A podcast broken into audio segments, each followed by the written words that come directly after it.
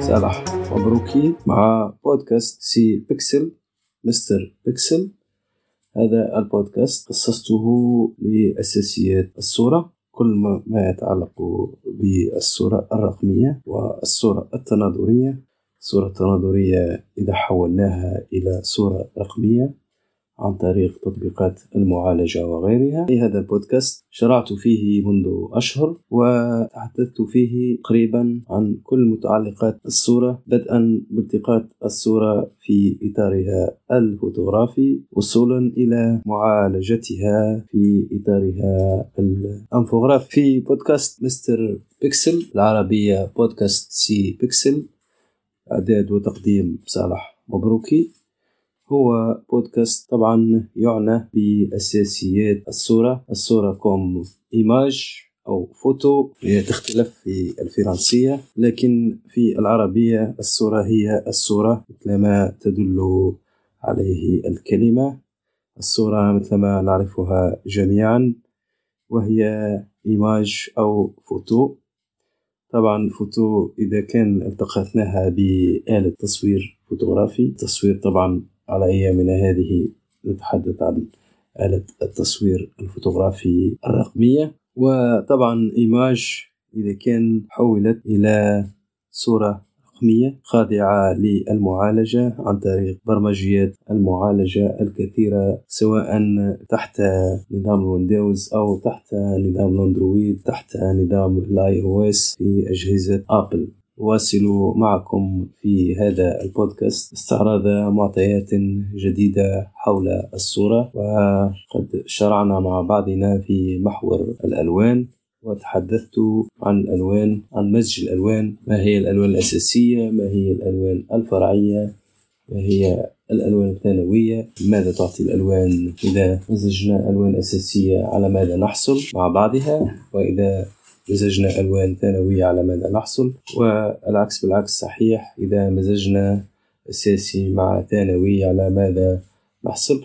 كذلك تعرضنا إلى مراتب الألوان، كم يوجد من لون في الطبيعة، كم يوجد من لون في الطباعة، كم يوجد من لون في لافيشاج، إكران، أورديناتير، تلفزة، وهي أربعة وفي ميدان الطباعة وثلاثة في ار في بي في ميدان الافيشاج أورديناتير إكران، وكذلك هي ثلاثة في ميدان الطبيعة. ثلاث ألوان أساسية أو أربعة ألوان أساسية، والألوان الثانوية هي كثيرة جدا ومتفرعة، وذلك بخلط ألوان أساسية مع بعضها ونحصل على العديد العديد من الألوان الثانوية. تلخيص أو تذكير بما سبقه، و ندخل مباشرة في معطيات حلقة اليوم من بودكاست أو عفوا من بودكاست سي بيكسل.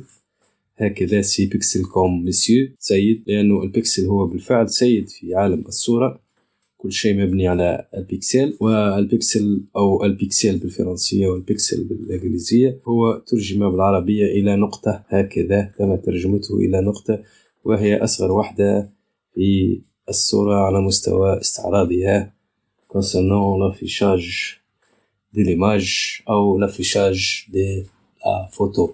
ماذا تحمل هذه الحلقة الجديدة في جرابها من معطيات حول الألوان؟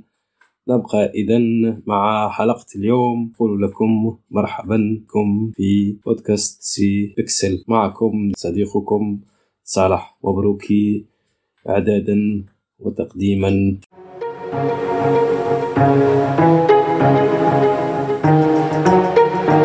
الألوان، وما أدراك ما الألوان، كل شيء مبني على الألوان، يبنى كل شيء في عالم الصورة.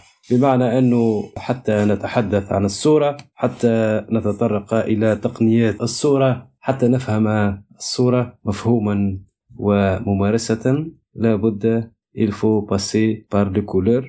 لا بد أن نمر على بوابة الألوان. من هو مهتم بالصورة، تصميم الصورة، فن الصورة، كل من هو مهتم بعالم الصورة، بفن الصورة، لا بد أن يفهم اللون، الألوان مفهوما وترتيبا مزجا. كل ما يتعلق بالألوان لازمنا نفهموه باش نفهموه بالتالي الصورة. أن الألوان الناتجة عن مزجي باش نمزجوا الألوان، باش نخلطوا الألوان لنحصل على ألوان جديدة، على ألوان أخرى مبتكرة مبتدعة، سواء كانت بطريقة الإضافة أو الطرح، إضافة ألوان أو طرح ألوان من ألوان. ومنها ما يلي: الألوان التي تنتج عن دمج الألوان الأساسية والثانوية، بمزج الألوان الأساسية بالألوان الثانوية. سنمزج الأب مع الأبد لنحصل على لون جديد. الألوان الأساسية هي كل لون أساسي هو أب وله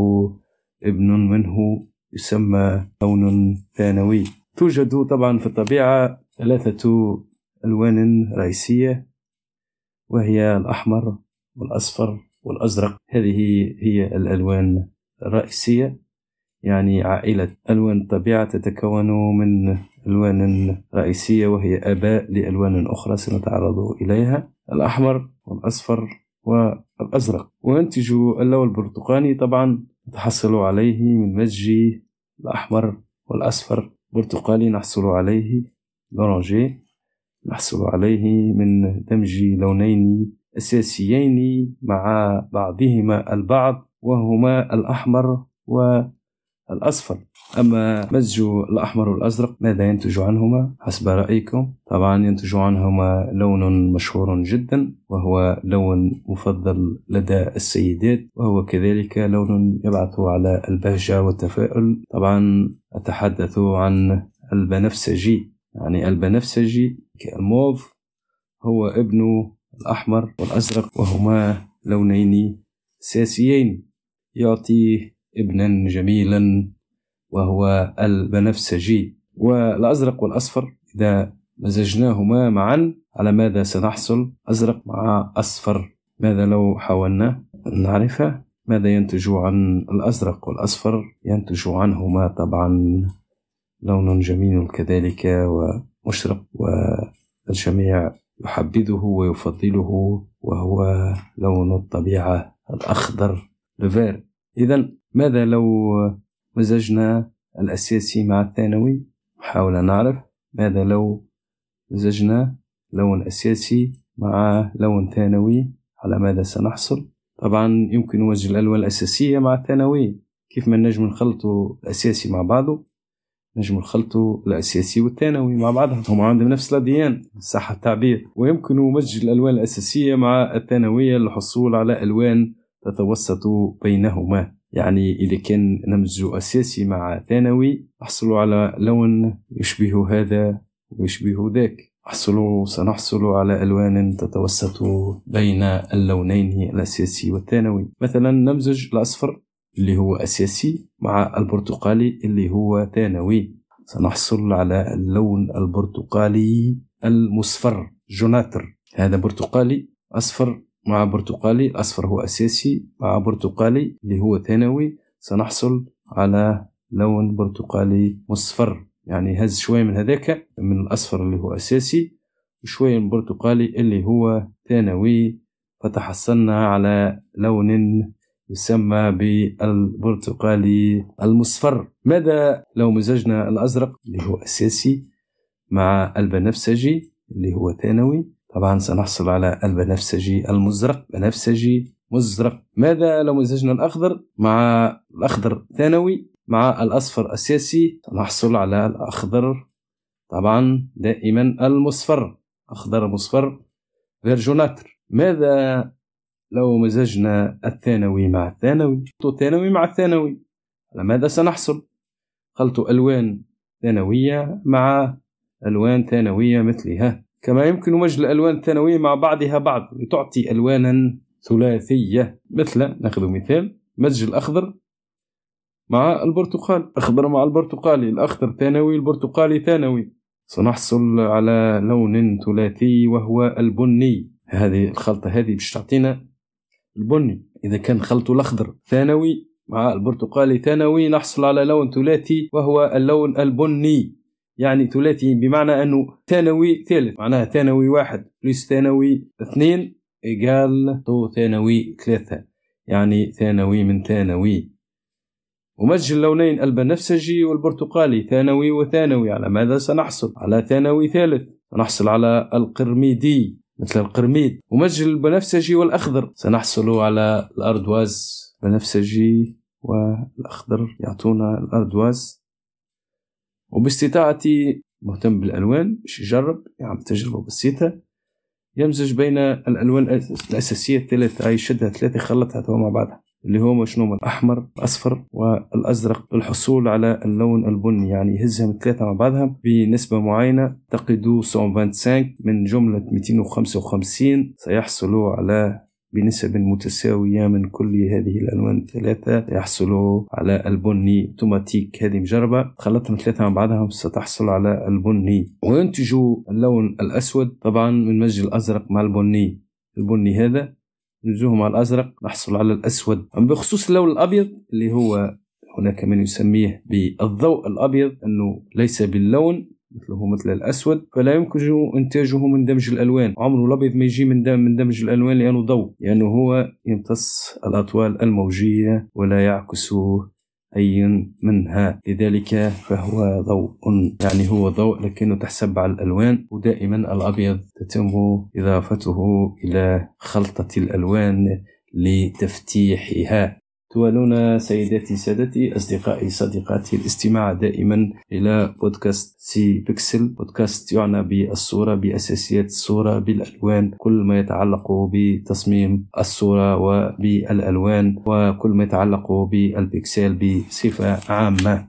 ما هي عملية الدمج؟ خلطة حتى نحصل على ألوان أفتح أو أغمق. ما هي بالضبط الخلطة؟ ما هي هذه الخلطة؟ يتم في هذه الطريقة دمج الألوان مع اللون الأبيض لتفتيحها، يعني الألوان خلطوها مع بعضها وبعدين نضيف لها القليل أو الكثير من الأبيض لتفتيحها، مثل دمج الأحمر مع الأبيض، أو الأحمر السياسي نزيدوه الأبيض اللي كيف ما قلنا هو ليس باللون، اللي هو يعتبر ضوء لكنه حسب على الألوان.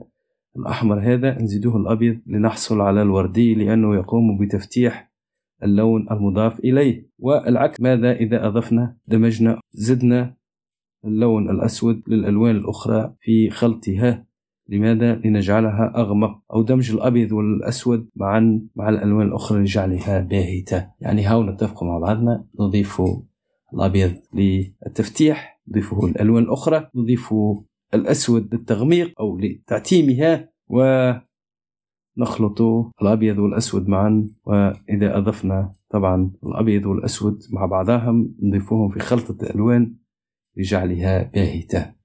الأبيض وحده للتفتيح، الأسود وحده للتغميق، والأبيض والأسود معا عندما نضيفهما إلى الألوان الأخرى للتبهيت إن صح التعبير. تولونا الاستماع دائما سيداتي سادتي إلى بودكاست سي بيكسل، بوابة الصورة، بوابة تصميم الصورة. ودائما في جميع البودكاست بقطع نظر على مواضيعها لبودكاست هذه، هناك دائما إفادة للجميع، للبودكاستر ولمستمعيه.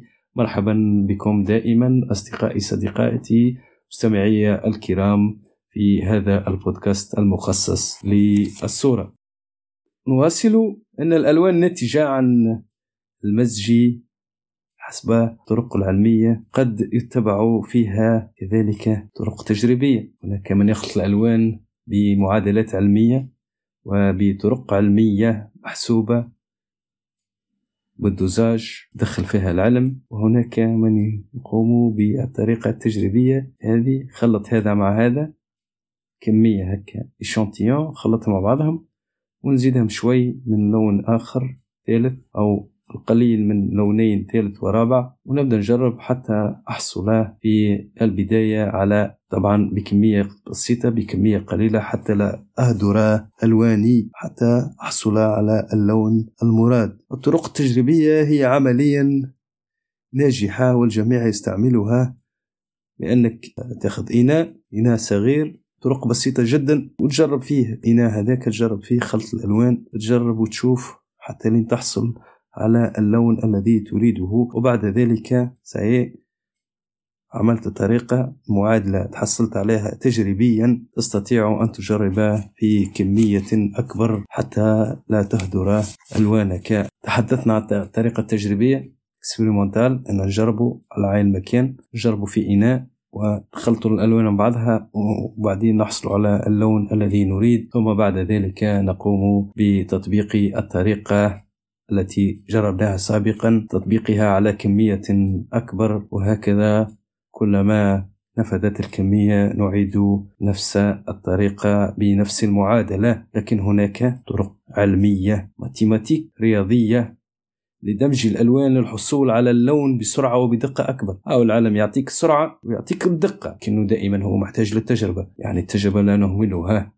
أحيانا هناك أشياء معناها رعوانية بين ضفرين، لكنها مع الوقت أصبحت قانونا، والعلم طبعا هو أكثر نجاعة وأكثر دقة، وهناك طرق رياضية متبعة للحصول على ألوان بأكثر دقة وبأكثر نجاعة، وهي قانون غراسمان المكون من معادلات معتمدة على طول الموجي للون. هذه معطيات علمية طبعا فيزيك وماتيماتيك لا يتسع المجال إليها، وهي تهم أهل الذكر وأهل الاختصاص. المهم حبيت نأكد على حاجة باختصار، أن هناك طريقتين في مزج الألوان. هناك الطريقة التجريبية، وهي أنك تجرب على عين مكان وتخلط بيدك، تخلط وحدك الألوان لتحصل على اللون المراد، ثم بعد ذلك تطبق هذه التجربة على كمية أكبر من الألوان. وهناك طبعا طريقة علمية رياضية، طريقة تعتمد على الطول الموجي للون أو للألوان التي يتم خلطها مع بعض. وبرجوعي إلى دائرة الألوان التي طبعا لارو كروماتيك، هذه معناها كذلك لابد من فهمها ولو سطحيا، نتعرف على الألوان الأساسية والثانوية والتدرجات التي بينهما في هذه العجلة التي رسمها طبعا نيوتن عند دراسته للضوء وألوانها المكونة لها. طبعا ضوء ليمير إيكولير هما مع بعضهم الفون أه مش نحكوا على الضوء من غير ما نحكوا على اللون، ولا نستطيع أن نتحدث عن الألوان دون أن نتحدث عن الأضواء. لذلك فاللون الأبيض والأسود هما أساسيين في عجلة الألوان في لارو كروماتيك. يمكن معرفة الألوان المناسبة لتندمج معا للحصول على اللون المطلوب، يعني فيها العجلة عجلة الألوان هذه اللي عملها ابتكرها نيوتن، تستطيع أن تدمج الألوان المناسبة مع بعضها لتندمج وتعطي ألوانا جميلة ومتناسبة.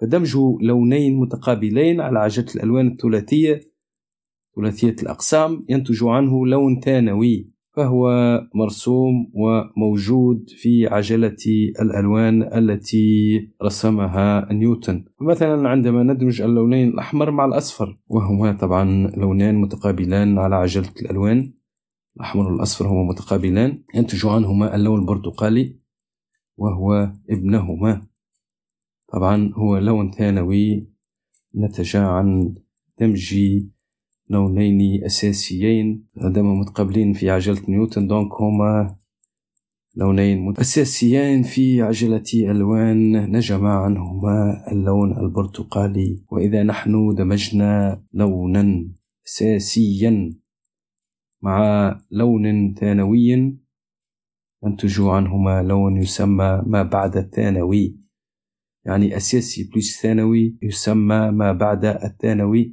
كدمج الأصفر الأساسي والبرتقالي الثانوي ينتج عنهما البرتقالي المصفر، يعني أساسي مع ثانوي يعطي ثانوي جديد ويسمى تكنيكمون يسمى بما بعد الثانوي، لأنه هو نتج عن تزاوج أساسي مع ثانوي. هذه الحلقة الجديدة من بودكاست سي بيكسل أعدها وقدمها صالح مبروكي في إطار دروس تصميم الصورة. نأتي إلى نهاية هذه الحلقة من بودكاست سي بيكسل، تعرفنا فيها عن دمج الألوان أساسي مع أساسي على ماذا سنحصل، وأساسي مع ثانوي على ماذا سنحصل، وثانوي مع ثانوي على ماذا سنحصل. سأواصل معكم سيدتي سادتي أصدقائي مستمعي الكرام، سأواصل معكم هذه الحلقة في مناسبة قادمة بحول الله، وسأواصل معكم شرح كيفية دمج الألوان مع بعضها لقطع النظر عن ترتيبها إن كانت أساسية أو ثانوية. ومن هنا إلى ذلك الوقت أصدقائي أرجو لكم أوقات سعيدة. أقول لكم سيداتي سادتي في نهاية هذه الحصة إلى اللقاء، ودمتم في رعاية الله. كنتم مع بودكاست سي بيكسل، إعداد وتقديم صالح مبروكي. إلى اللقاء.